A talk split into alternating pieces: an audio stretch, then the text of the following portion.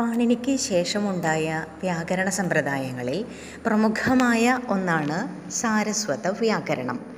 A D പന്ത്രണ്ടാം നൂറ്റാണ്ടിൽ നിലനിന്നിരുന്ന ഒരു സമ്പ്രദായമായിരുന്നു ഈ വ്യാകരണം. വോപദേവനാൽ രചിക്കപ്പെട്ട മുഗ്ധബോധ വ്യാകരണത്തിന് ശേഷമാണ് സാരസ്വത വ്യാകരണ സമ്പ്രദായം നിലവിൽ വന്നത് എന്നാണ് പരക്കെ അംഗീകരിക്കപ്പെട്ടിരിക്കുന്നത്.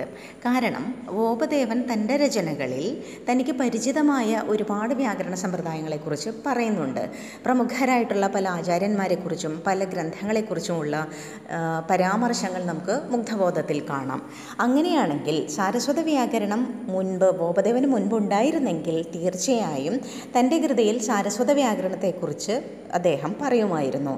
അതുകൊണ്ട് തന്നെ മുഗ്ധബോധ വ്യാകരണത്തിൽ യാതൊരു തരത്തിലുള്ള റെഫറൻസസും അല്ലെങ്കിൽ പരാമർശങ്ങളും സാരസ്വതത്തെക്കുറിച്ച് കാണാത്തതുകൊണ്ട് ഗോപദേവന് ശേഷമാണ് സാരസ്വത വ്യാകരണം ഉണ്ടായത് എന്നാണ് പൊതുവിൽ അംഗീകരിക്കപ്പെട്ടിരിക്കുന്നത്.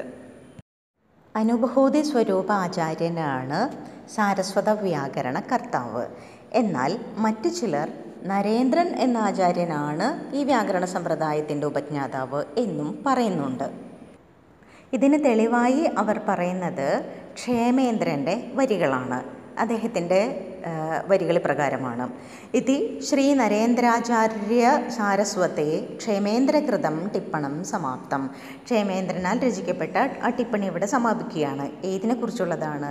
ശ്രീ നരേന്ദ്രാചാര്യ സാരസ്വതേ നരേന്ദ്രാചാര്യനാൽ രചിക്കപ്പെട്ടതായ സാരസ്വതത്തെക്കുറിച്ചുള്ളത് അപ്പോൾ ഈ ഈ വരിയിൽ നിന്ന് നമുക്ക് വ്യക്തമാകുന്നത് നരേന്ദ്രാചാര്യനാണ് സാരസ്വത വ്യാകരണത്തെ രചിച്ചത് എന്നാണ്. അപ്പോൾ അതുകൊണ്ട് ഈ വരികൾ അടിസ്ഥാനപ്പെടുത്തി അനുഭൂതി സ്വരൂപാചാര്യനല്ല പകരം നരേന്ദ്രാചാര്യനാണ് സാരസ്വത വ്യാകരണ കർത്താവ് എന്ന് ചില പണ്ഡിതർ അഭിപ്രായപ്പെടുന്നു.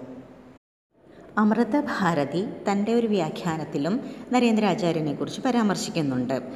എന്നരേന്ദ്രനഗരി പ്രഭാഷിതം യച്ച വൈമലസരസ്വതീരിതം തന്മയാത്ര ലിഖിതം തഥാധികം കിഞ്ചിതേവ കലിതം സ്വയാധിയ ഇവിടെയും നരേന്ദ്രാചാര്യനെക്കുറിച്ചുള്ള പരാമർശം നമുക്ക് കാണാം.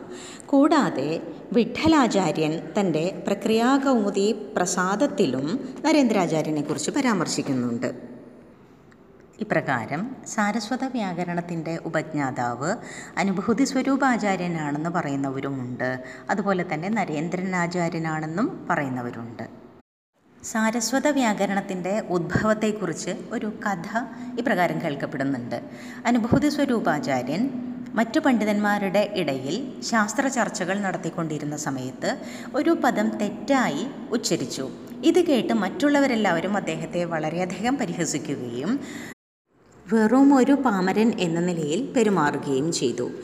ഇത് കേട്ട് ആകെ വിഷമിച്ച് അദ്ദേഹം സരസ്വതീ ദേവിയെ പ്രാർത്ഥിച്ചു. ഇപ്രകാരം സരസ്വതീ ദേവിയുടെ അനുഗ്രഹം കൊണ്ട് അദ്ദേഹത്തിന് സിദ്ധിച്ച വ്യാകരണ ജ്ഞാനമാണ് സാരസ്വത വ്യാകരണ സമ്പ്രദായമായി ഉടലെടുത്തത്.